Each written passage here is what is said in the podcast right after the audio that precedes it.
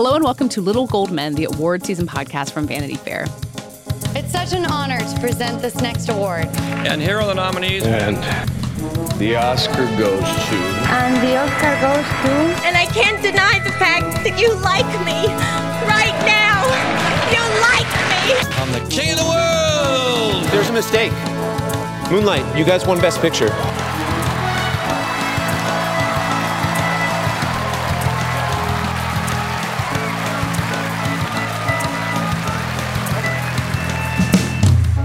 I'm Katie Rich, the deputy editor of Vanity Fair dot com, and I'm here with our chief critic, Richard Lawson. Hello. Our senior writer, Joanna Robinson. Hi, Katie. And joining us once again, are our senior Hollywood editor, Hillary Busis. Hello. Happy Hanukkah. Happy Hanukkah, or as uh, Smokey Robinson would say, Chanukah. Did everyone else see this cameo that was Absolute going great. It's just it's so good. So sweet. You know what? It's it. I saw it once and then I kept laughing for eight days. The true power of uh, viral cameos.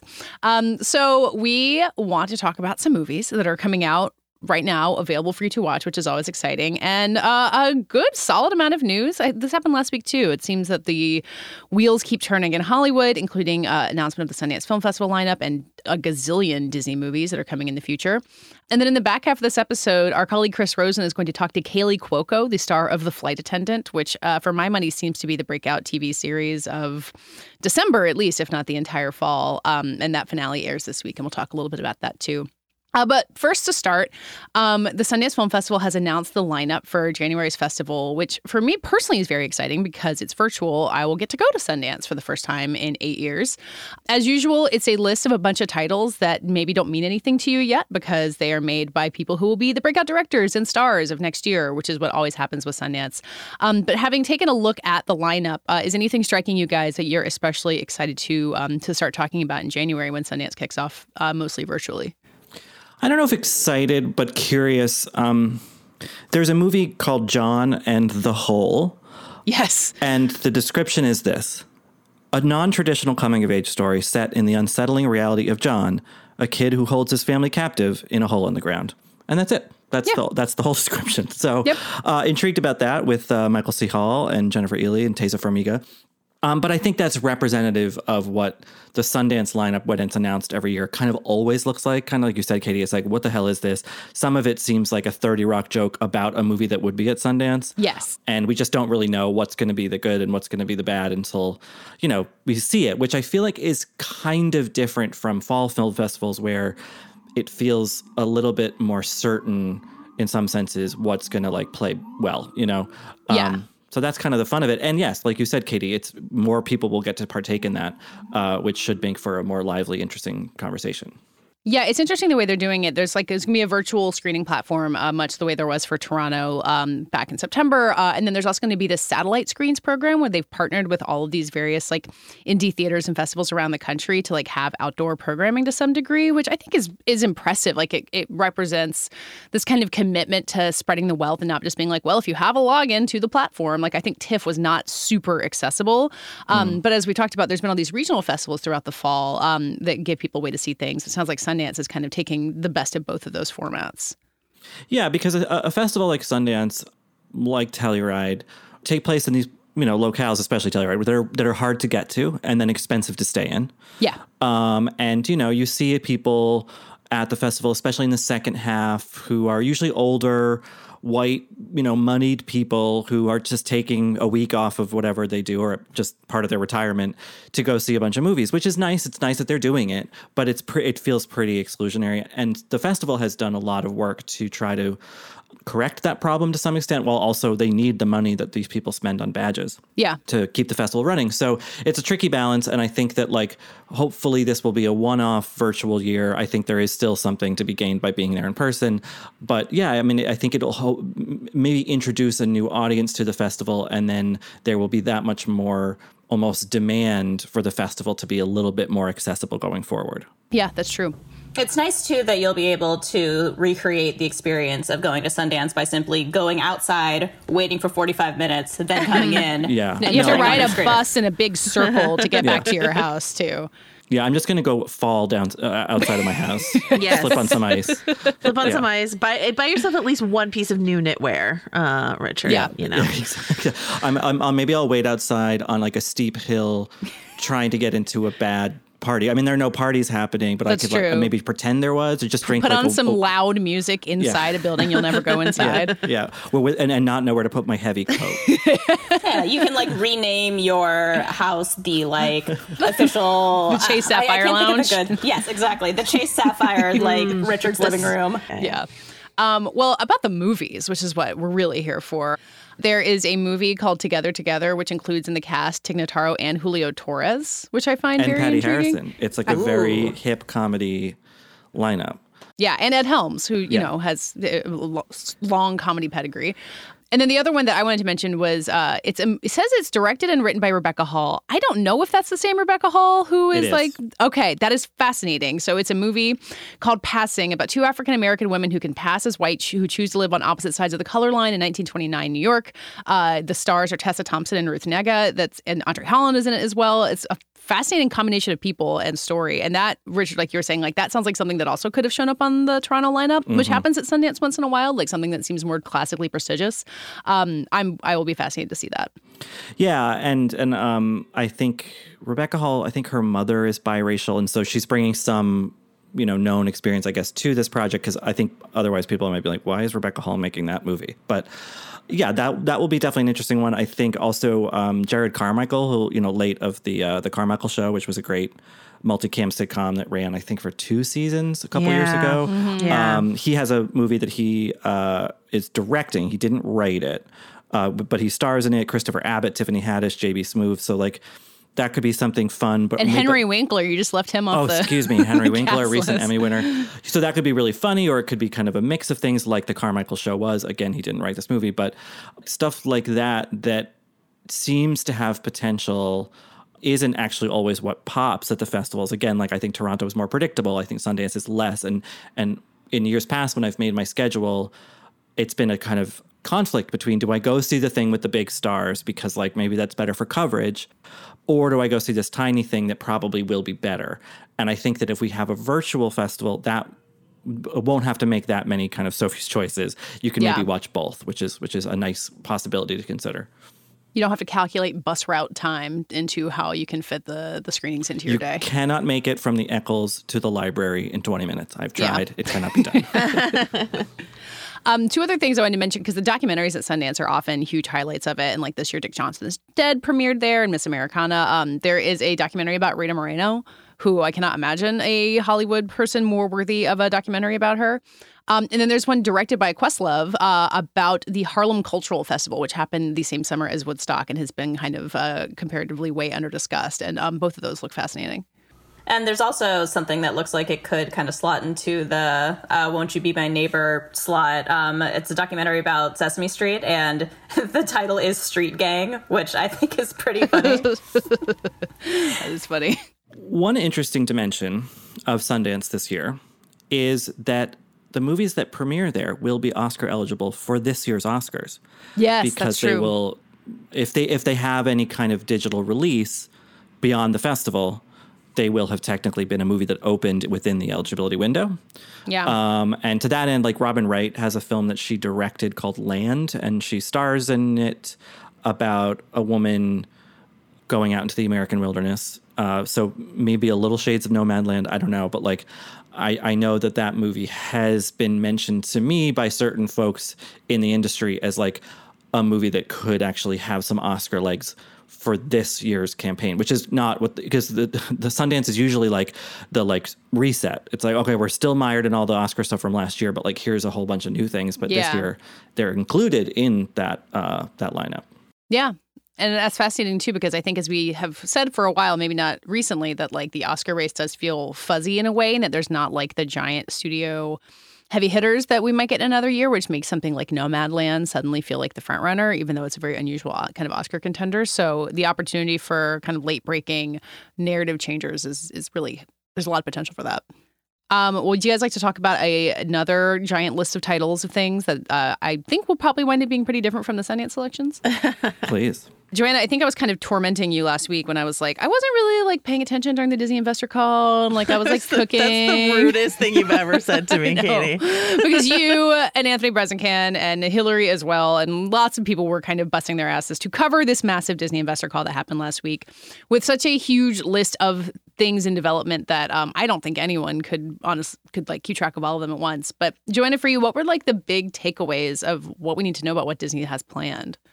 A couple months ago, I think it was an August call that, you know, Disney said we're we're taking our focuses off of feature films, or or we're at least reprioritizing streaming, whether that was a reaction to what was going on with movie theaters and COVID or a reaction to the already shifting market and wanting to bolster up Disney Plus. I don't know, but people might have brushed that off as to corporate speak. But then when we got this slate of, of programming from Marvel and Lucasfilm and Disney Animation and Pixar, um, it's really clear how heavily they are going to be relying on Disney Plus as a platform for their stuff going forward, and how if Disney Plus did not seem like a priority purchase to you, the viewer at home who's already juggling your H B O Max subscription and your Hulu subscription and your Peacock subscription and your whatever, uh, they're really trying to make this must-see T V by promising that they're going to have something new and exciting debut on the platform every week. Is it going to be a new Marvel show every week? No, but kind of close. So overall, the bigger picture, I was trying to like suss out the Marvel plan and what what they're doing, because they are still releasing some films. They're not putting Black Widow on Disney Plus the way that a lot of people thought they would, uh, to follow, you know, in Wonder Woman's uh, footsteps over on H B O Max. We talked about the controversy, of course, of uh, Warner Brothers putting all their films on H B O Max, and Disney's like, no, we're still releasing theatrically in twenty twenty-one. That's still something we're doing. But what they seems... set a date for Black Widow. I'm sorry, are they still just yeah, waiting? It's in May. It's okay. in May. That seems. So, that seems. Possible, possible, yeah, possible. But what seems to be true of their plan, of their upcoming slate, is that if it's an established character, an established franchise, it's going to be a movie. I mean, there's some things that are already in production, like Shang-Chi and stuff like that. But, you know, Thor, Love and Thunder is going to be a movie. Doctor Strange and the Madness of the multi- Multiverse of Madness is going to be a movie.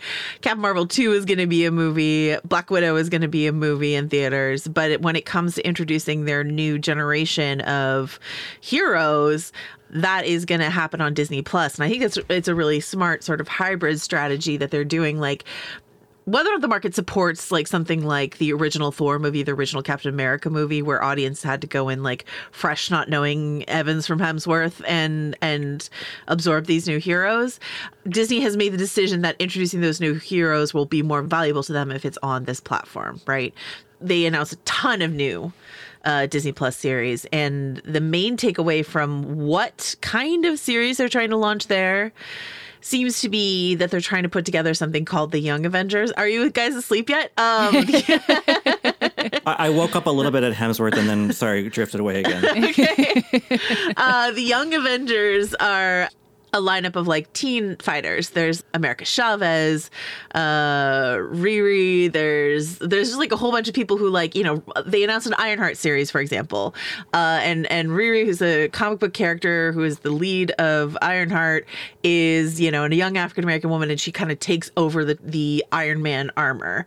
So it's just like all these people, you know, they they, they we already knew that Haley Steinfeld was going to be playing uh, Kate Bishop, who's like a young female version of Hawkeye, basically. And And she's going to be launched on a Hawkeye show with Jeremy Renner. And so it's like these younger, more diverse, more female-centric uh, versions of these uh, white male superheroes that we've come to know. They're introducing those folks on Disney Plus, and I wouldn't be surprised. Obviously, the Miss Marvel show is already in the works, and I wouldn't be surprised if they then do a Young Avengers team up, pulling together the strings of all these shows, including probably like Letitia Wright's Shuri from Black Panther, et cetera, et cetera. Maybe even Tom Holland's Peter Parker into a crossover movie. You know what I mean? So like, mm-hmm. build the interest up on Disney Plus, and then give us a big Young Avengers movie in theaters. And it, you know, these are all characters we will be familiar with now. Um, so you have you've said multiple times that like. Like the Marvel model, you know, what made Endgame so powerful is basically that they took the T V format of having yeah. a bunch of episodes leading up to the finale. So now it's just going to be more literal in that it's T V technically that is building all these characters, and then the the team up is the movie. Right. And, you know, Kevin Feige, I'm sure, made plenty of T V critics' heads uh, explode when he described uh, Falcon and the Winter Soldier, um, the upcoming Anthony Mackie, Sebastian Stan show as a six-hour movie. Something he said that I could hear, like, Twitter grind its gears on. Um, but, um, but yeah, it, it is actually much closer to what comic books do, right? Which is, like, put out these little issues and then do these big crossover events. So I think it's actually hewing closer to the original medium, which is kind of interesting. Um, the other thing that Marvel's doing that I think is interesting is is Marvel has this policy, unofficial policy that I like to call uh, "we never made any mistakes" uh, policy, and it's this: they they I, you see it really a lot in Endgame when they take one of their weakest movies, which is Thor: The Dark World, which is the one that everyone kind of agrees is the wobbliest, and they make it a central part of Endgame in terms of, like, the time travel plot. So all of a sudden that wobbly, their wobbliest movie now becomes essential to their larger narrative, right? And so you're seeing this uh, a bit with their T V show decisions. They're bringing in, like, old stories or old narratives and just sort of making it all seem, like, airtight and essential and... Uh, Wait, or, like the or, like the Netflix T V shows that all got canceled, or what are we talking about? Well, yeah, so for example... We could we could talk about Spider-Man in a quick second if you guys have a patience for that. But for example, Daredevil, there's there's a rumor that Charlie Cox's Daredevil is going to be in the new Spider-Man movie, which everyone is going to be in, apparently. And we could talk about that. But Kevin Feige also winkingly at the camera implied that he's going to be in the new She-Hulk T V show, which is going to be starring Tatiana Maslany, that that's going to be their, like, lawyer show or something like that. And they're going to bring in Charlie Cox as Daredevil from the Netflix thing. And it, it it's very Kevin Feige to, like, cherry pick the thing that he thinks is the most valuable from something and bring it forward. And so he's going to be like, no, it's not that the Netflix experiment was a mistake. And I, I wouldn't say it was a mistake sitting here, but he's like, we're going to legitimize it and bring it under our tent by bringing in Charlie Cox as Daredevil. And Daredevil's a huge character that they don't want to, like, leave on the table. You know what I mean? So they're just going to, like, bring him in.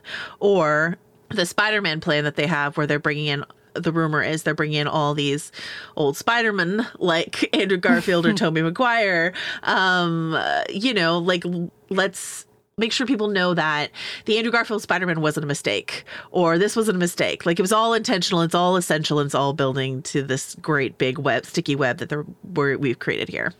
I yeah. promise um, to start paying attention once Ben Affleck and Jennifer Garner show up again. Absolutely. Elektra, look out for her.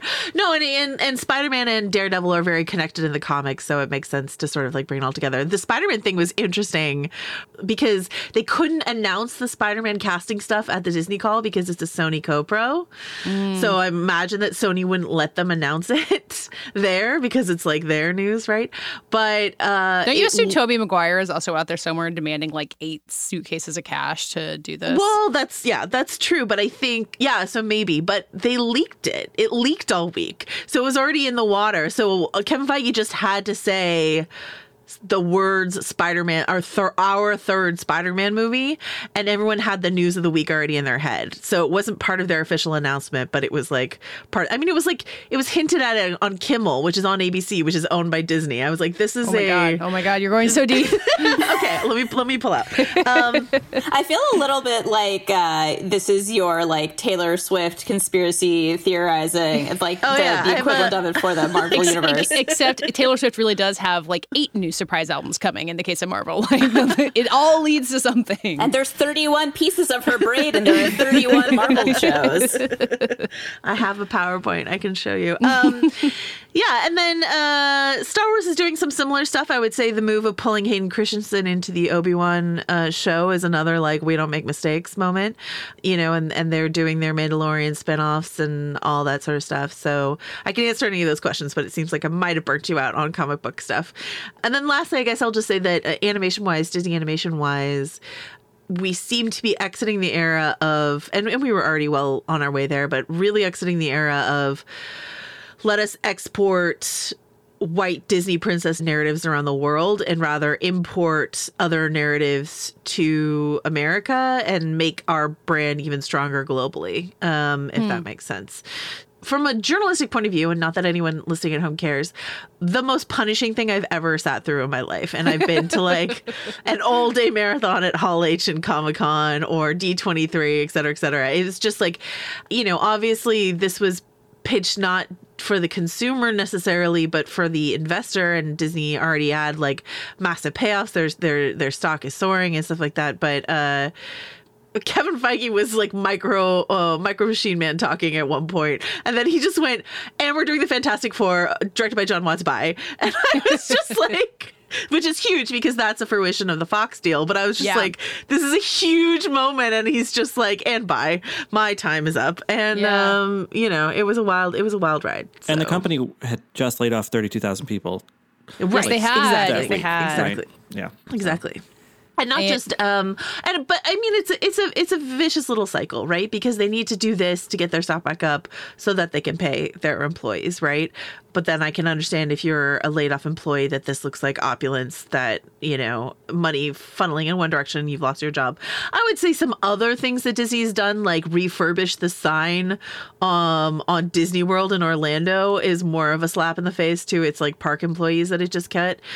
Stuff like that. This seems to me to be more of like a, you know, our our company is nosediving and we need to assure people that we're not just about to fall apart, you know? Yeah. I mean, I, I keep thinking about the contrast between this and the H B O Max announcement, which we talked about last week. And like H B O Max was trying to like shore up their company the same way that Disney is. But Warner Brothers was a somewhat more risk-embracing company than Disney has become. Like, you know, and this was the thing that Christopher Nolan talked about. Like, these are filmmakers who got in business with these people who support visions, and now here they are throwing everything to streaming. So in some ways, like the Disney stuff of them having eight thousand Disney Plus projects, it feels like a little bit less of a surprise or a slap in the face. Like, Disney hasn't released a theatrical movie that isn't like a guaranteed four-quadrant blockbuster in years. Um, and it didn't seem like they were going to be anytime soon. Is, is that the read you guys have, that like this all makes a little bit more sense than all the Warner hand reading, hand wringing has? I mean, it does and it doesn't. I do kind of wonder about the strategy of, you know, if I mean, I maybe speaking out of turn here, I obviously do not have as deep a knowledge of this kind of stuff as you do, Joanna, but like my read on Star Wars, at least, is that people were sick of Star Wars and the last movie didn't do as well as expected, not just because it wasn't as good as people wanted it to be, but also just because they oversaturated the market. And now the response to that is we're going to do twenty-five Star Wars T V shows and each of them is going to be ten episodes long. I don't know. It, it feels like there have to be diminishing returns at some point, but maybe that's just wishful thinking from somebody who doesn't want to just be watching recycled versions of the same thing over and over and over again. Well, yeah, you know? I mean, and they're sort of damned by success in that regard, you know, because I would say there's no way that you could have another Mandalorian. That show is really good because it was it's made in this very, you know, artisanal uh, sort of crafted way. You can't you can't mass produce that. But then and it's special because it's singular. Right, exactly. Mm-hmm. But then someone at Disney might say, "Well, but most of the Marvel movies are pretty good." So, and we churn those out, and they have a point, you know, so yeah. it, it's a little bit tricky to kind of, I mean, a television series is different than, than a movie series, like, because there are contained stories that then, you know, there's a year or so in between, you know, versus a T V series, which is more continuously running, but they have pulled something like it off in the recent past. So I understand why they would think they could do it again, much as Warner Brothers figured they could do it with Fantastic Beasts after the success of Harry Potter. Yeah. Joanne, I feel like you've been the driver of the make Star Wars rare again train. Yeah. Uh, yeah. And I don't, I don't know if you feel like this is a real reversal of that. Well, I mean, they're the all ten movie, all ten shows are not going to come out in the same year, right? They've, they've, this is a multi-year plan. And there's some shows that sure I have more confidence in, in than others. Like I think the Ahsoka Tano show will probably be uh, fantastic because of how much Lucasfilm adores that character. Uh, you've got two Mandalorian spinoffs. The High Republic one is the one that I'm a little worried about because that takes place in an era that we've not experienced really in mainstream Star Wars. Like a spinoff of The Mandalorian is easier for an audience to follow, right, than um, let's go to the High Republic, uh, the golden era of the Jedi. and, and like uh, it could be amazing. But that's going to be that's going to have fewer hooks and audiences to to follow it. Uh, a Lando T V series, I think, is actually a great idea because um, or potentially great because I think that basically they're they're trying to salvage some of their film plans that they had to scrap. And they had planned, like, if Han Solo, if Solo had done better, Lando would have gotten his own movie, right? So now they're like, okay, I guess it's a T V show. I mean, but that's kind of what The Mandalorian is. They were supposed to be a Boba Fett movie, and they've incorporated some of that Boba Fett planning that they did for a long time into the plotting of The Mandalorian. So, you know, I think they're just trying to kind of repurpose. I, I agree that there was intense Star Wars burnout, make Star Wars rare again. All of that is stuff that I that I cling to. But I also think that Kathy Kennedy, as much as I admire a lot of what she's built, um, I think there was some issue with her as, as sort of the sole guiding voice at the top of Lucasfilm. And um, from everything we've heard, there are some other folks having a bit more um, guiding input. And, uh, you know, I think Kathy is still the final say on things, but I think that there are some people in the room that I really trust to be able to potentially craft this.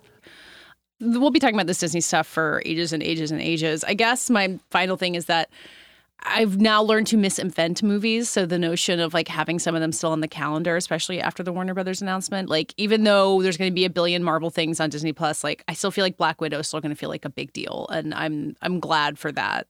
Yeah. And I think, you know, the same thing is true of Eternals. Um, yeah. And, and Shang, I'm really glad that Shang-Chi is still going to be, like, a, you know, a film.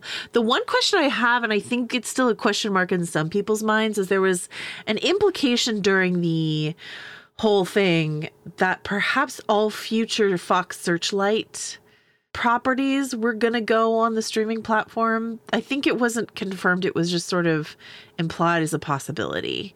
And so that, you know, that seems to be maybe more in the wheelhouse of the audience of this podcast to be worried or, or, you know, mourn perhaps briefly um, the loss of Fox. Well, it's a tricky thing because it would, d- depending on yeah. what the Academy does in the future, they would have to still release it theatrically. And maybe that could be just a short qualifying run.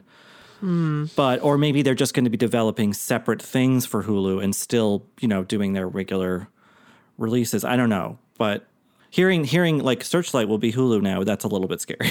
Yeah. I just don't know if that's what they meant, you know. Yeah. I, for one, welcome our new insect overlords. Yeah. This year, I'm going to eat better and spend less time and money at the grocery store thanks to ButcherBox. ButcherBox is the meat delivery subscription that gives me more time for what matters most. Each month, they send a box of the highest quality meats for a better price in the grocery store, which gives me more time to spend cooking and sharing delicious meals with friends and family. Each month, ButcherBox ships a curated selection of high-quality meat right to my home. All meat is free of antibiotics and hormones. Each box has nine to eleven pounds of meat, which is enough for twenty-four individual meals. It's packed fresh and shipped frozen and vacuum-sealed so that it always stays that way. I can customize my box or go with one of theirs. Either way, I get exactly what I want.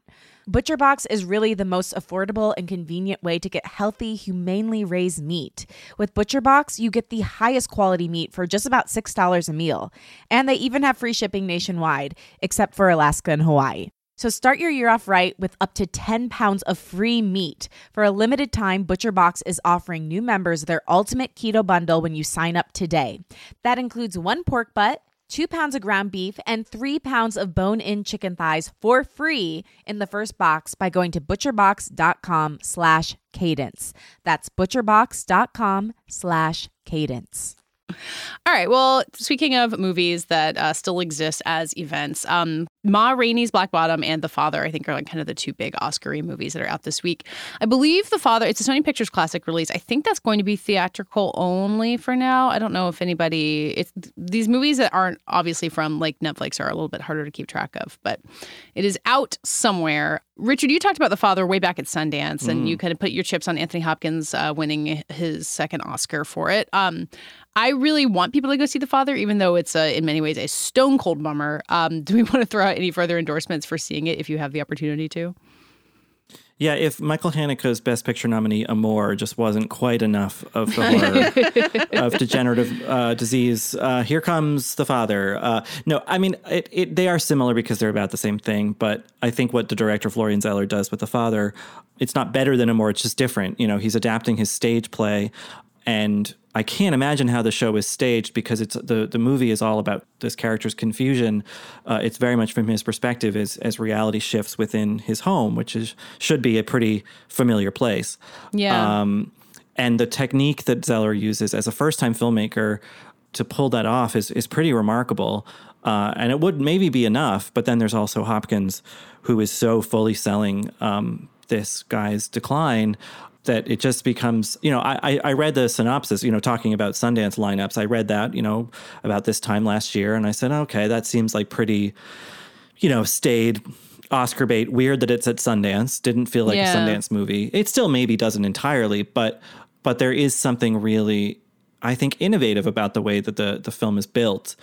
And so it really transcends uh, what, you know, could have sounded like a pretty boring, not boring, but familiar drama about, yeah. you know, an elderly guy. Yeah.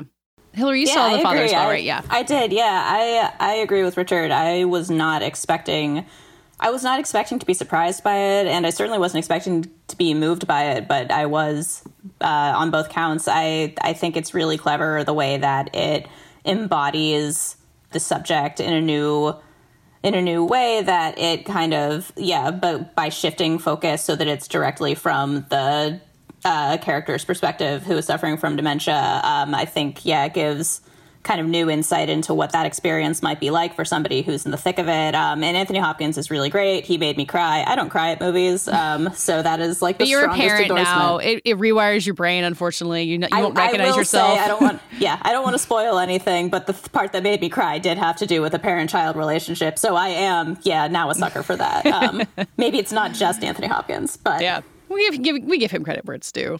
Um, but it made me think of so many movies that are just like, I'm going to put you in the perspective of the character by swirling the camera around and making all the colors go crazy and the sound drops out. And The Father accomplishes this. And like, I think we should keep it kind of vague, because the surprises of it, I think, are a big part of relating to the character. But it just uses casting and acting. Totally. And, like, and it's not it's not gimmicky at all, no. which is great. And it, it, it, there are some elements where you can see how it's a play. And then some, like Richard said, where like the set changes or something happen in a way that make you wonder how they did it. But it's all really elegant, the way that it works and gets you so much into um, this character's headspace that's so devastating to be in.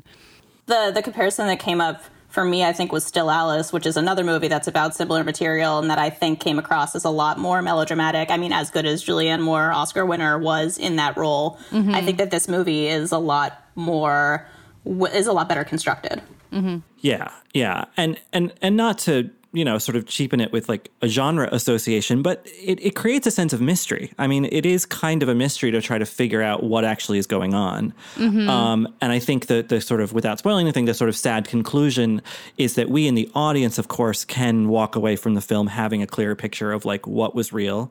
But of course, this character can't. And so it's it's sort of an open-ended mystery for him, yeah. um, which, you know, is really where, you know, the movie leaves you feeling, like you said, Katie, stone cold bummed. Um, yeah. But, you know, you, I think that people, you know, I know a few people, friend of the podcast, Bobby Finger, like, will never watch it because the mo- movies about that particular subject matter are just too hard to watch. And I totally get that. I mean, my mom, her mother died from Alzheimer's, horrible, horrible disease. I would never recommend her to see it, you know. Um, so, you know, Uh, approach it with care, you know, be mindful of yourself and what, you know, what triggers you might have. But it, um, if you, if you think you can stomach it, it, it really is, uh, a, was it was a really big surprise out of Sundance this year. And I think, you know, I don't think Hopkins is going to win anymore necessarily, but, um, he will definitely be nominated, as might Olivia Colman. Yeah. Um, yeah, I was going to I was gonna transition because it's interesting that The Father and Ma Rainey's Black Bottom are out the same week. Ma Rainey being on Netflix this week, um, because I was all with you on the Anthony Hopkins for Best Actor prediction you made in, in January, Richard, until I saw Ma Rainey's Black Bottom uh, in Chadwick Boseman, who I, before I saw it, had kind of thought was a supporting role, I guess because the title is Ma Rainey and therefore that made sense. Um, but it's very much a lead performance, and um, he's amazing in this movie. It's something that I think would have been a big deal um, awards-wise, even if he had not died this summer. But uh, it, it, the movie is, I, I think, I mean, the movie is also adapted from a play. I think it has its theatrical background, maybe even more visible than in The Father, um, but the performances in it are pretty unimpeachable. And uh, it's also a little bit of a bummer, but maybe not as much as The Father. Um, who else wants to weigh in on Ma Rainey? Well, well, yeah, I mean, I just I just wrote something about it. I'm reviewing it for the site, but I, I was writing a, a kind of essay about like the, um, you know, the, the, the sort of best picture frontrunners uh, for our special issue. And I think the thing about it being a play is like, but it kind of works in this context because it's so much about the performances that like the simple settings and aesthetics, like really, you know, just let those performances shine. And, and Boseman in particular, I mean, there's the simple fact that he's dead, but also the fact that this character he's playing is this young guy really coming into the full bloom of his artistry, like mm-hmm. as a trumpet player, like really ready to take on the world to a, to a dangerous extent. I mean, you know, he he he's he's reckless in, in that in that kind of ambition, but he's just bouncing around these rooms, just so eager to like just devour every, you know, opportunity he can. And and it's a, it's a beautiful performance in that way, but to know, you know, meta-contextually that like that that Chadwick Boseman's uh, you know, artistic life ended so suddenly, like that for for anyway, for people who aren't aware that he was sick, like it it has that sort of unintended tragic element to it. But I don't think that, you know, distracts from his performance, which is, you know, at root just like a great performance that I would have that I loved watching on film and would have loved to see on stage. Yeah. Yeah, I think that you're especially struck watching it, like knowing the backstory, knowing how sick he was when he was filming, like by how completely he's embodying this character, how lively he is. Like, I, I, it's really remarkable to see how fully he committed despite like what's happening in his personal life and how difficult it must have been. Like, uh, not to, not that you necessarily need that piece of backstory to appreciate the role, like you were saying, Katie, but mm-hmm. I do think that that adds an extra important layer. Yeah, I think, you know, he became so famous as um, as Black Panther, who I think was acknowledged as like he's not the most interesting person in Black Panther. Like Michael B. Jordan's uh, character is kind of the big standout. He almost has like the bigger emotional arc. Um, but it made me think of something like Get On Up, but he was in when kind of he was in this like biopic period where he's playing James Brown with a similar kind of live wire character. I just think if you had gotten used to Chadwick Boseman's being like noble hero, like there's so much, so many other layers in Ma Rainey to this like really complicated kind of self-destructive character. And getting to see that, like, be reminded of that element of his talent was um, was fascinating to watch this. And to a similar degree, uh, Viola Davis, I feel like we like she is she is a supporting character more so than you would think if you just saw the title of the movie. But yeah. She's also great in this movie, also playing against type as this blousy diva. Um, I think that she also has a reputation for playing like very noble, very stoic, uh, very like long suffering characters. And Ma Rainey is a complete Uh, divergence from that, and she's having a great time, and I I think she's really great in it as well. Yeah. The whole cast is, I mean, Glenn Turman and Coleman Domingo as two of the other, you know, bandmates, you know, they're just so plugged into August Wilson's language, which is, you know, especially for this play, you know, this play is to people don't know, is part of this ten-play cycle that August Wilson wrote um, about the Black experience in America, and each play takes place in a different decade of the twentieth century um, that he finished just... Most of them are set in Pittsburgh. I, That's right. I'm a resident Pittsburgher. I need to drop that fact in. August Wilson, our most uh, famous son. Yeah. Um, this one is not, though, Hillary. Come on. Um, and uh, perhaps uncoincidentally, it's maybe the best known and uh, best loved of the cycle. Yeah. We are, we're like, we're not the second city. We're like like the fifth or ninth city. But that's that's crucial to the charm, right? You always have to have the chip on the shoulder. Oh, of course. Exactly. um, but yeah, they just, his writing just really gets showcased here. And I think, you know, again, that's a way that I would push back against people who would criticize the movie for feeling too much like a play. I think, you know, we have a lot of play adaptations coming this year. This movie, The Father, One Night in Miami. And I think they adapt to varying degrees of success. But, you know, this this one does not feel trapped in a box like a lot of play adaptations do, you know. Um, I mean, it's way more successful than The Prom, I think, uh, in, in that. Um, Man, you had to bring it back up, Richard, every week. Twitter keeps bringing it back up for me. It's true. Um, yeah, I mean, comparing this to The Prom is like, it, the fact that they're both premiering on Netflix a week apart, I guess you can't avoid it, but yes, they were vastly different movies. And Ma Rainey, I, I forgive me if this is wrong. I haven't actually seen or read the play. Actually, so I won't say it as fact, but I'll ask it as a question. Is the ending of the movie something that happens in the stage show, like the very, very end? I don't want to spoil it. I don't know. Yes. It's really striking, yeah. It's super, it's a, it's a really, like, it's a great gut punch of an ending. Yeah. I believe it does, but okay. I don't know. We'll maybe get a theater, or a true theater expert on uh, to disprove us. Yeah, ne- next week we are scolded by theater experts about all the things that Ben Brantley joins us to tell us what we got wrong. I'm sorry I brought it up. um, but yeah, everyone everyone can watch Ma Rainey this weekend, uh, should watch Ma Rainey this weekend. And um, Hillary and Rich, I assume you agree with me that, like, of all the things we don't know about this year's Oscar race, Chadwick Boseman's posthumous Oscar seems like an inevitability and well-deserved. Yeah. I think so. I'm yeah. still here, and I did see Ma Rainey. And I oh, I'm sorry, Joanna. You were being okay. so quiet. I thought you were just trying to be, like, all cool about it. What did you think of Ma Rainey, Joanna? Oh, I loved it. Thanks for asking. Waiting for Joanna to be like, actually. Joanna, the theater expert, is going to tell us what we got wrong. Okay, back to your streaming platforms, this time over to Amazon. Uh, Hillary, you put on your reviewer cap last week, which I like as the editor of the section. Basically, when you like something enough, you get to be like, I'm going to write about it. I'm taking the prerogative. Uh, and you get to write about The Wilds, the uh, teen girl Lord of the Flies, but not quite, that is on Amazon Prime right now. Yes, I'm not sure if I planted my flag there so much as I didn't think anybody else cared about the show, and so therefore decided that I would write about it so that it was represented somewhere.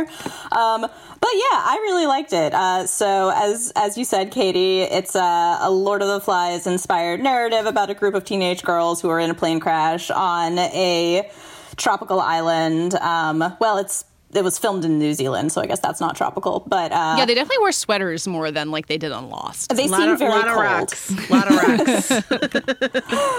They they have um, a lot of uh, comfy knitwear on this island. Um, but yeah, so it's it's one of those shows that's uh, it's very predictable. You're not going to really be surprised by a lot of it as you're watching it. Um, there are eight different girls, and each of them has a problem that they were facing at home. And throughout the course of the season, you learn more about each of their backstories. It's it's very like clearly based on the Lost blueprint. Um, it doesn't do a ton to differentiate itself from that in terms of structure. There's also a mystery on the island. Like, are they there by accident? There's some kind of grander conspiracy that slowly becomes uh, revealed throughout the course of the season. Um, But I mean, as I as I wrote in the review, I think that that's sort of part of the charm of the series is that it is it is clearly playing from an established formula. But I think that the execution is good. I think that the performances are good, and that it's uh, it's got a good sense of pacing, which is something that you don't find a lot on streaming shows, especially uh,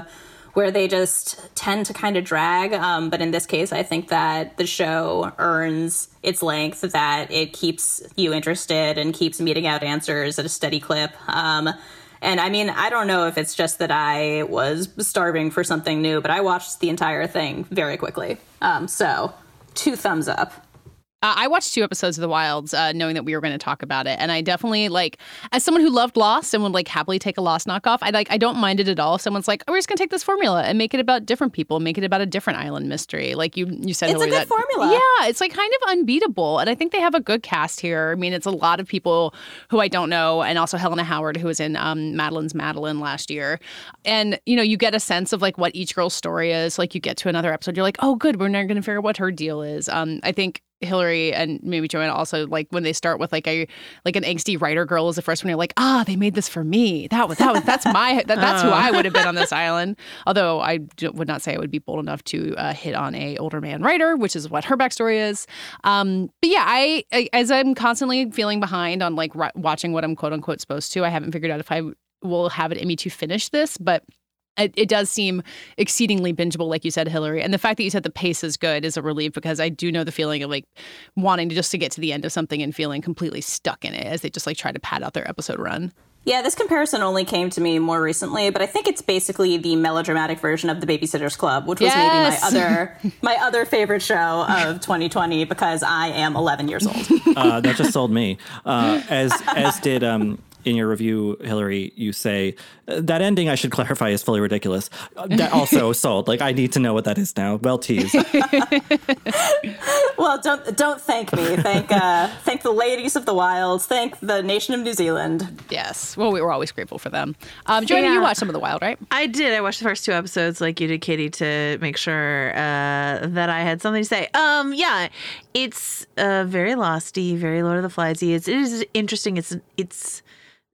The this all-female Lord of the Flies concept is something that I feel like there's like four competing projects, uh, and this is the one that got here first. But there's also like Yellow Jackets over at Showtime and a couple others, uh, feature film sort of concept.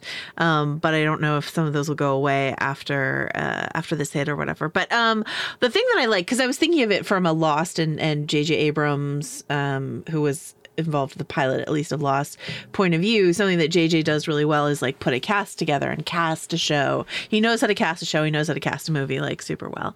And um, he's also fond of his arc, his like boxed in archetypes. And while I don't think this show is necessarily cast as well as a J J Abrams project will be, like J J Abrams just has the magic of, of being able to point a finger at an unknown and be like, yeah, and I wasn't like, there were none, none of the young women, though they were all fine and great in this, did I go, oh my God, her for, for sure. Um, this, this show feels less archetypy and boxy. You know what I mean? Like there are girls there, you know, there's the athlete, there's the like smart one, there's the like um, antisocial one, there's the this, that, that. Like that's all there, but it's much muddier than I think you ordinarily see. They, it's much muddier than what you see in season one of Lost. And mm-hmm. um, and you don't just have to rely on information you learn in a backstory to muddy the, the, the archetypes for you. They're already muddied from the go. And I like that because I think oftentimes, especially when writing teenage girls, people get so unimaginative with creating um, multifaceted young women. And I think uh, this show, though it's not, I you know, I wouldn't call it necessarily like high, high art, but I think in that way it's done something a little bit more interesting than like a Pretty Little Liars or something like that. Yeah, for sure. Like the character who uh, is the most like straight out of the mold is like, Uh, Christian and Southern and blonde and pretty right. and a pageant queen. And yeah, and you see her and you're immediately like, oh, I bet her arc is going to be this. And you are right. Um, but everybody else is slightly more interesting. There are two Native American characters. There's this like Persian American princess who's also a violin prodigy. Like they, uh, they yeah, she's the one of... I'm waiting for. Like they've been teasing her enough in the first episode. Like she has like condoms in her suitcase and she got out her makeup box. You're like, all right, what do you like? I know there's a twist, so like, what's it going to be? I, I, I want to yeah, keep she, watching for that. She brought alone. like a bunch of lube on her like women's women's wellness but, retreat, but which also, is hilarious. Yeah, but they also like the the the like blonde Southern Christian girl that you described. Like she's immediately someone I like, you know what I mean? Mm. Like, as opposed to like,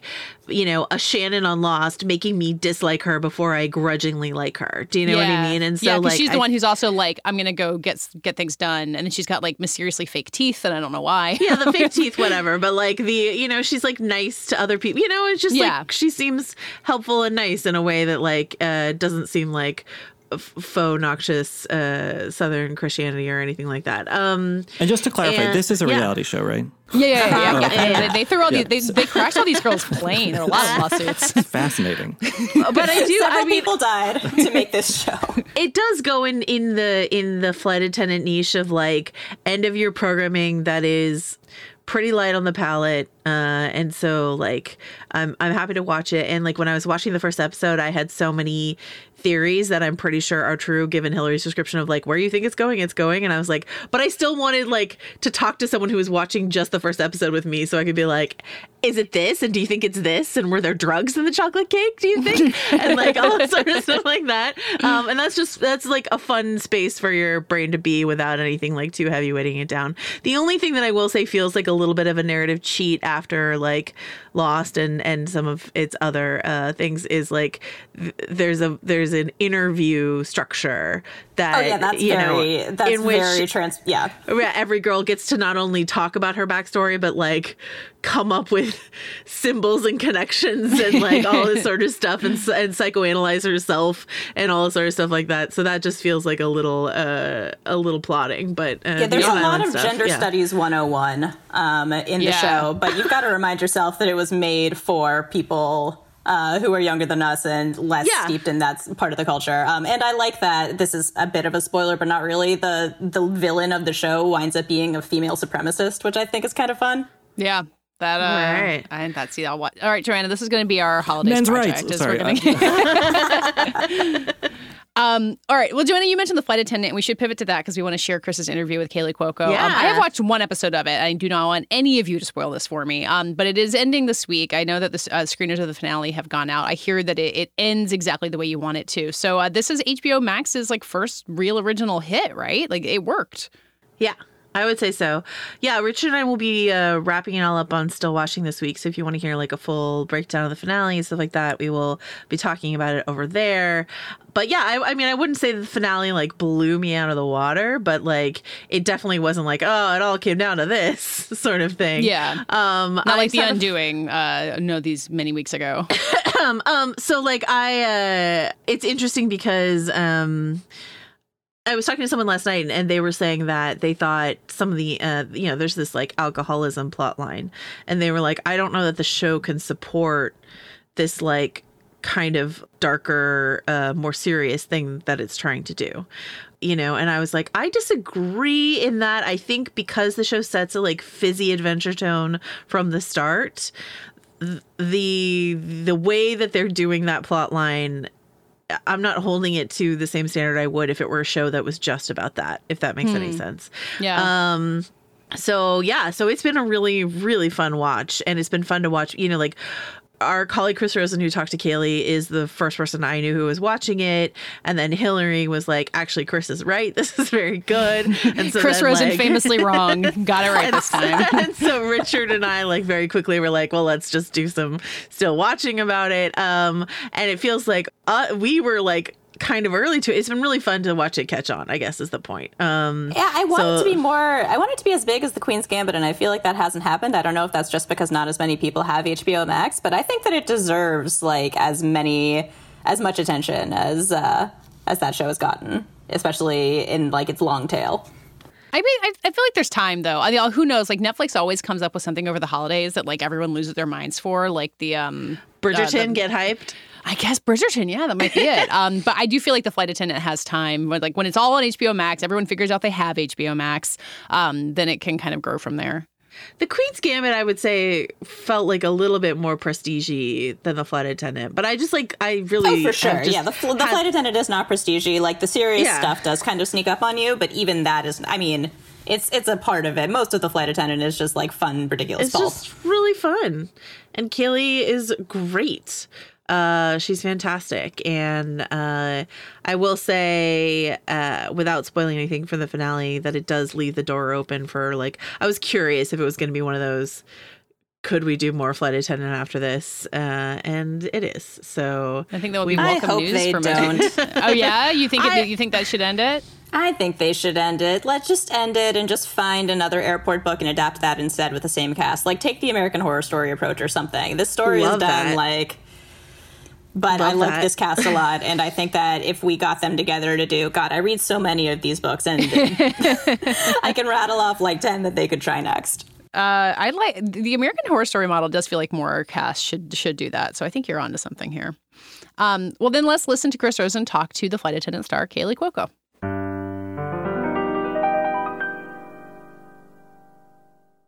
Okay, welcome back to Little Gold Men. I'm Christopher Rosen, a contributing writer for Vanity Fair, and I'm joined by Kaylee Cuoco, the star of Flight Attendant. Hi, Kaylee. How are you? Hello. Thank you for having me. I'm great. Um, so yeah, I'm really excited to speak to you. This is the, this week, uh, the season finale or of, of Flight Attendant uh, debuts on H B O Max on Thursday. So uh, lots of stuff happened in the last few episodes, but I wanted to talk to you first. You know, one of the things I think that's been really fun about the show is, you know, when we first, we you and I spoke before the season started, and there was like a good amount of buzz around the show. Um, but like as I've, you know, as the show has aired, the response to the show has been really good. I think it's been building a lot of buzz, and especially around your performance. I think a lot of the reviews have been really strong.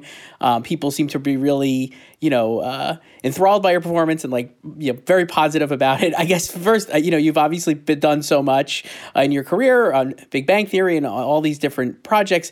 Um, I guess getting this kind of response to this show and this role for you, I guess, how has that been so far for you? You know, I got to tell you, I obviously coming off of Big Bang, and I did feel like I uh, naturally people were going to wonder what I was going to do next, right? And I mean, I realized the other day that I've been in this business for three decades. Crazy. So I learned enough to know that not everyone loves you, and probably for every person that likes you, probably there's like twenty that hate you.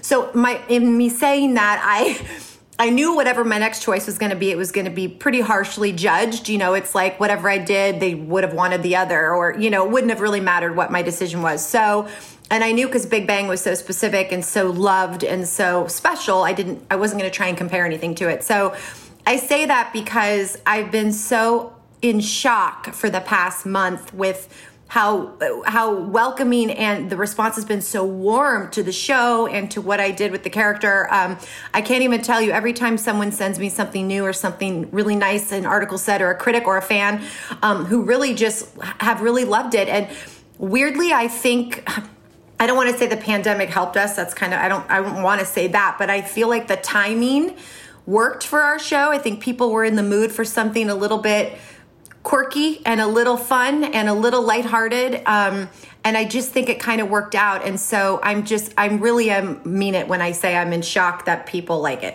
I, I am. They sorry. Really do though. No, it's good. I guess let me ask you this. Like, I know this was the first uh, project you optioned for your production company, Yes, Norman, which, you know, obviously I know this that was a big deal. What was it about playing Cassie specifically, if, or like anything specific in that, that you were like really drawn to, I guess? Because she is such a great character. I think it does have like hallmarks of some of your previous stuff, but you definitely do a lot of, uh, there's a lot of more stuff that you're doing as well. So I guess what was it that drew you to her, you know, specifically? Yeah, I think that, you know, when I read the book, obviously the book was great, but what I really loved was her. And I, she, the book, she went, I mean, it was it's psychotic, the amount of emotion, emotions and feelings and highs and lows. And I thought, whoa, like this is an actress's dream, right? Like to be able to play someone like this. And who knows if I was ever going to get that opportunity. So I'm like, I'm getting the rights to this book. Let's launch the company. Let's go. Big Bang is probably on its way out, even though in my mind, I thought it would last for like thirty years. So I had to start preparing for when it wouldn't be on the air anymore. Um, and also finding a team of obviously producers, but writers who they spent a significant amount of time with me, including like our showrunners. It, as you can see, it's my voice. And I couldn't help bring a little of my, what I do, whatever it is that I do into Cassie to make her who she was and to keep her real and to hopefully keep her loved, because it's hard to love a character that continues to make some rough decisions and, and you just watch her going downhill. So trying to keep her lovable, but it was, it was an actor's dream. I mean, I got to be my funny self. I got to cry. I got to scream. I got to kiss boys. I got, I mean, I, I got to do everything, all with really great hair. And it really just worked out great for me. I, I, I will say, uh, anecdotally, I saw somebody on Twitter just today be like, wow, my twenty twenty-one goal is to get uh, Kaley Cuoco's hair from the flight attendant. So you're not wrong about the gray hair. I think people really did enjoy the hairstyling. Yes, we were, ve- that was very thought out, okay? I wanted her hair to be amazing, but realistic. So it, it it always had some sort of interesting look about it and kind of wild, like she could have done it while she was drunk or she could have had it done. You never were quite sure. Um, but I did enjoy yeah. that side of it. Yeah. I mean, the other thing I think is interesting, and you mentioned like having, you know, playing the character, like have, having a lot of the things that I think you're really good at, like the, the comedy and, and the pacing and stuff like we've talked about too. But the thing I love about, especially the later episodes, I think, uh, you know, up through seven has been seen so far, um, is how you, the real depths of emotion you go, especially with like as Cassie's uh, family backstory has been revealed. And I really enjoy, I, I think though, not, it's weird to say I really enjoyed those scenes, but I think you're really great in those like emotional Thank scenes, you. Especially as you're like revisiting, uh, you know, the trauma that Cassie had as a child and stuff. And I guess, you know, like, can you talk a little maybe about like, Is, it's almost like you Trojan horsed a lot of those emotions into the back half of the season, because in the beginning, like you said, you're watching her and it's kind of like, wow, I really like this character, but she's making so many terrible choices and so many bad decisions. And then by the end, you're like, oh, wow, this is like, you know, you, you're really kind of like feeling for her in a different way, maybe perhaps, you know, and yeah. reacting to her in, in a different way. And I think that's really great. Yeah, I was excited for people. I, that's why I really hope, you know, it's hard. You, the first few episodes, maybe people veer off. And I was so hoping they'd watch to the end, because that's when I kind of got to do a little more of the, you know, the meatier stuff and the more emotional stuff, and not just the kind of funny, quirky, you know, wide-eyed what's going on. Um, it's funny, too. We, we, you know, I'm not much of a, this is going to sound bad, I'm not much of a preparer. So as where maybe another actor would maybe like really be, I'm a little more in the moment. Um, and so a lot of those scenes, in fact, the scene that I, so I shouldn't even be laughing. The scene where I'm on the floor with Alex crying about admitting to what happened to my dad, um, I didn't even know we were shooting that that day or in that moment. And I looked at this, I looked at the schedule. I'm like, what are we shooting it? Because I never would look. I never, I'd never know who was shooting that day. I never, I'm like, oh, this is like, this is like a big scene. Oh shit. Um, and so I just sat down and I just, and everyone got really quiet. And I, I just looked around and I just, I probably from nerves of not knowing what I was doing, I just started bawling. I was like crying. I'm like, okay, we're in the right mode. Okay. Get, and it just started happening for me. But I think it, I'm not an overthinker like that, which is kind of just who I am. Um, so a lot of that stuff kind of came from, I guess, in the moment from my heart. Right. You mentioned uh, like that stuff too. I want to, obviously you're a producer on the show, and I know we talked, when we talked previously, we talked about how uh, you were involved in almost every facet of like the production and stuff. And with the casting, I guess I wanted to talk to you about how you cast or what you were looking for in the family for you. So like T R Knight plays your adult brother in, in the show. And then you have uh, Audrey Grace Marshall playing a young version of Cassie in the show as well. I guess what were you looking for to like cast like your family in this case? I guess I just I found that interesting, and I think Audrey especially is like really good as you, and it's it's weird, she but is. It's like really good. You know what I mean? Like it's like it's weird to see that, and like I not no I've seen the finale, no spoilers, but I, you obviously revisit that uh, you know yeah. her flashback, uh, you know those memories again in the finale, and it's like really pays off. So I guess like casting her and finding you know her and T R, I guess to create that family dynamic. Yeah, so it's interesting. I've never been part of a casting process before, like I obviously was with this. And when, first of all, seeing Audrey without even watching her act, obviously she could definitely play young me. Like she looked like me, and she was a very, it just, I was like, oh my God, I hope this girl is as good as she looked, because this is really great. And she was so good and so real. And I even remember when we were shooting, because I was obviously there the entire time, even for her stuff. And I would go whisper in her ear, like we made sure her hair was kind of similar how Cassie's was even as an old, as an adult. And I'd be like, you know, she kind of, she does kind of this, and she does this with her laugh. And and Audrey would ask me those things, like, is there anything? I'm like, just be who you are, because she really is a great little actress. I loved working with her. She reminded me, not to say that I was a good actress at that age, but just being on being that age at, at working, like that was me. I even told her mom, I'm like, this reminds me of me and my mom being on sets, like, and now I'm that older actress that she's working with. Like, I used to be her. I used to be like the kid, you know, running around on set, like with my mom. So that was kind of wild for me to see, but she was, she was wonderful. And then with Theo, or with the character of Davey, you know, he, as you now know, it is such a heartbreaking character. I mean, the trauma that he has faced and lived with and with with our parents is just devastating. The things that he said to Davey, and it just really changed the course of his life. And I, we had to find someone who really broke your heart.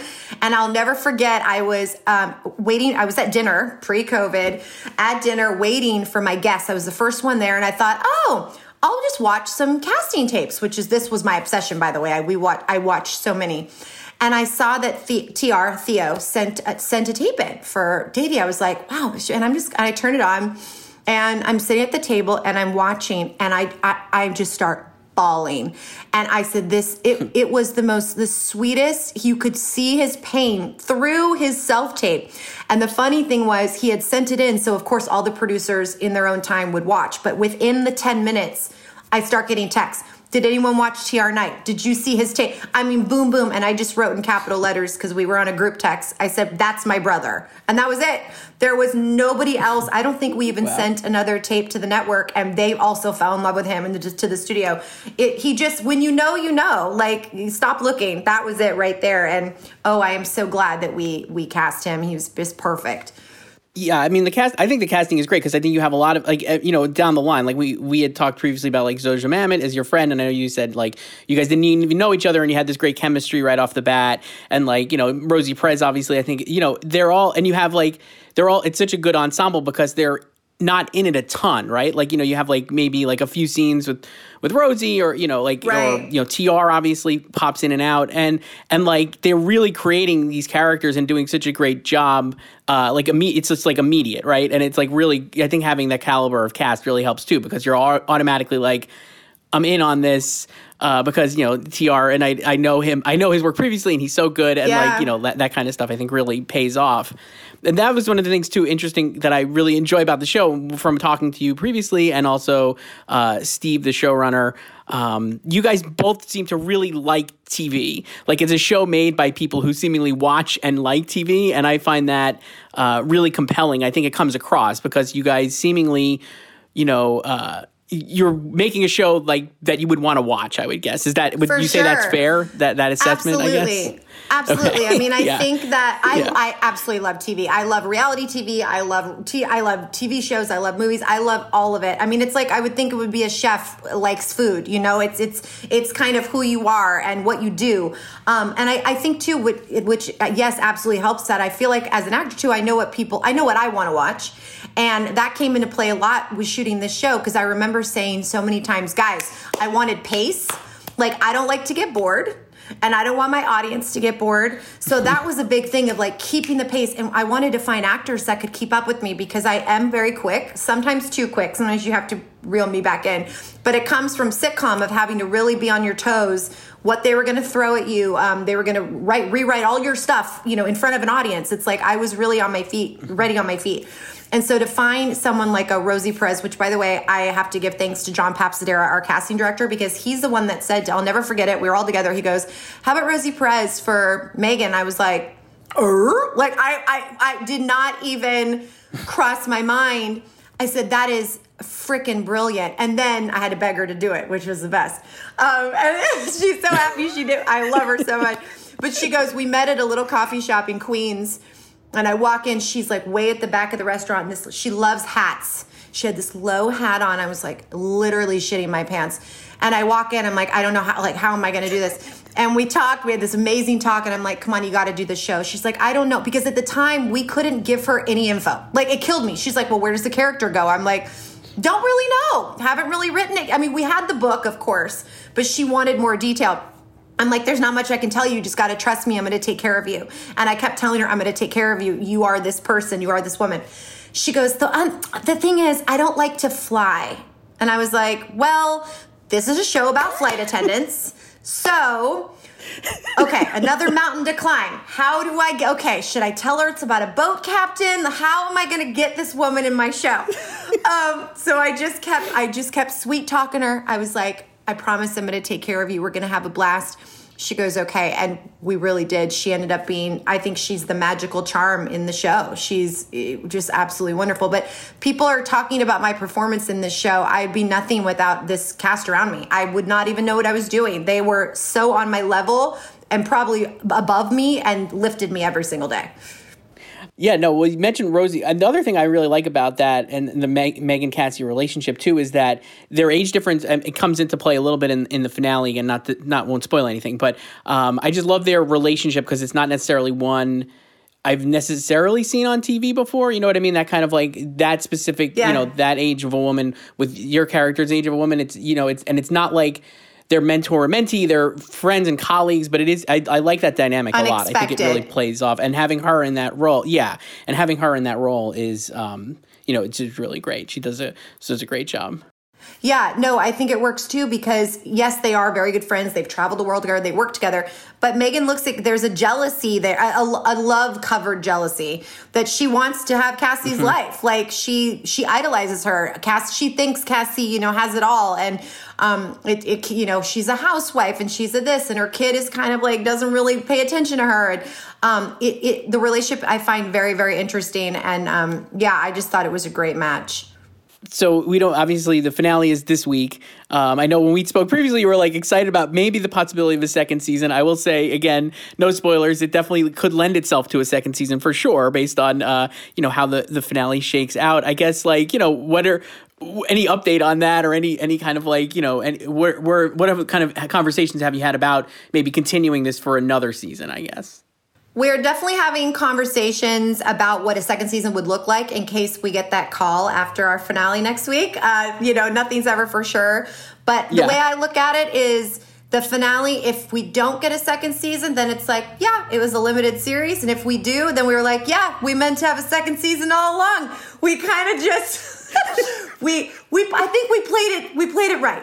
So I'm hoping for one. We'll have to see how the audience reacts to the finale. Um, but I, I think that now we don't have the book to have to kind of um, write to and, and make sure that we, we do what the book said. So now we can kind of, we do our own story on this character and maybe where she goes from here and what she's learned, and obviously dealing with alcoholism and um, still trying to maintain this, this other lifestyle. So I think that, I think that we earned it. I think people really love it. Like I said, I'm honestly shocked, but I'm thrilled, and um, I hope we get the chance. I would be more than happy to spend another season playing her.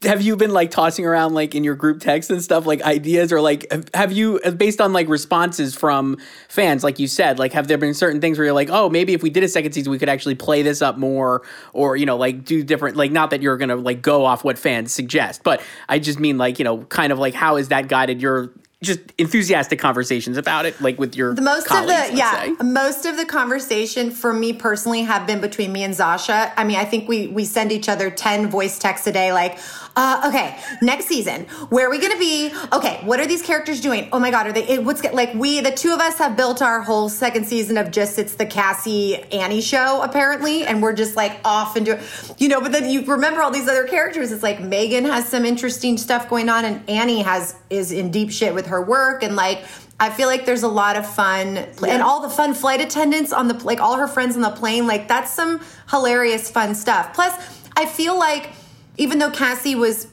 kind of falling in love with Alex, or she really wanted that, she that was her dream of who would be this perfect man, she never got a true love story. Um, and I would love to see what that looks like for her, you know, especially in an age of her trying to be an A A and trying to um, change her lifestyle, whatever that looks like. Like she still has things, you know, a, a life change does not happen overnight. This is, it would be a lifestyle. And I would imagine it would not be easy for her. Yeah, for sure. I think it, there's a lot of good stuff. And I guess the last thing, like, what would you say, you know, to tease the finale, obviously, like, you know, give, like, what would you, to, what would you say is like a tease to get, you know, people excited for the finale, let's say? You know, I do think it answers a lot of questions. I think, you know, a lot of it, questions obviously got answered in seven, but we answer a little bit more. It's not tied up in a perfect bow, but the bow is nice enough. It's not in a knot. It's nice enough. Um, and I hope you love it. There's some really sweet moments in it, too. I think, like I said, I was able to play so many different things. And this is just it. What's weird is that I feel like I've been shooting this for seventeen years. And now it's done. Now it's done. And it's so bizarre to me. I'm like, oh, my God. So this is it, the last episode. I think it's a really wonderful episode. And um, it's very special in a bunch of different ways. And I just hope everybody loves it as much as I loved shooting it. Yeah, and, and you mentioned, like you mentioned that, like you guys took, had a break, I think, before this episode, right, before the coronavirus, and then went back, uh, like when you were a- safely able to do so, and kind of like do a, a decent amount for the last episode. Is that right? Uh, I think yeah. that was what Steve had told me, but yeah, that's not we right, shut down. Yeah, no, it is. We shut down with everybody else, and then we went back. We just went back a few months ago. We finished before Thanksgiving. But it was interesting when we when we came back to shoot, obviously our locations changed and our, our crew was much smaller. When we were shooting out on outside in Queens, and there were, you know, we're supposed to be shooting in the winter and obviously no COVID, right? So there'd be, we'd be watching dailies, and like every right. once in a while you'd see someone walk by in shorts and a mask, but like our extras are in like We're, we're trying to pretend like it's winter, and we're like, oh my God, that person's in a mask. Or like, honestly, we would forget, and there were signs in the background, like masks sold here. I'm like, no, that's not this episode. We can't have that sign here. We're not- um, so it was a little bit of a challenge, but I think that we, I think it worked okay. Yeah, as, as a viewer, I could confirm you can't tell that it was not shot. Can't tell, uh, all, right? You know what I mean? Like the, the magic of television comes through. You cannot tell, no, at you all, not at all. You cannot tell. Uh, looks, and you're all in, again, you're in the real locations or stuff, so it's really good. Exactly. Anyway, Kaylee, thank you so much for doing this. I really appreciate it. I'm a big thank fan of the show, you. and uh, you know your performance is great, like we said. So thank you again, and uh, thanks for hopping on. Well, you've been super supportive of the show, and I really appreciate it. Thank you. That does it for this week's show. We'll be back next week as we head into the holiday season. We're not going dark, so stick with us. Uh, in the meantime, you can find us at vanity fair dot com. You can um, read reviews and pieces about all of the things that we've talked about. And Richard's review of Wonder Woman will be up by the time that you hear this, so read that too. Um, you can find us on Twitter at Little Gold Men, and on our own. I'm at Katie Rich, and Richard. Rylaws. And Joanna. Joe wrote this. And Hillary. Hilibuster. This week's episode was edited and produced by Brett Fuchs, and this week's award for the best holiday greeting goes to Smokey Robinson. Happy Chanukah.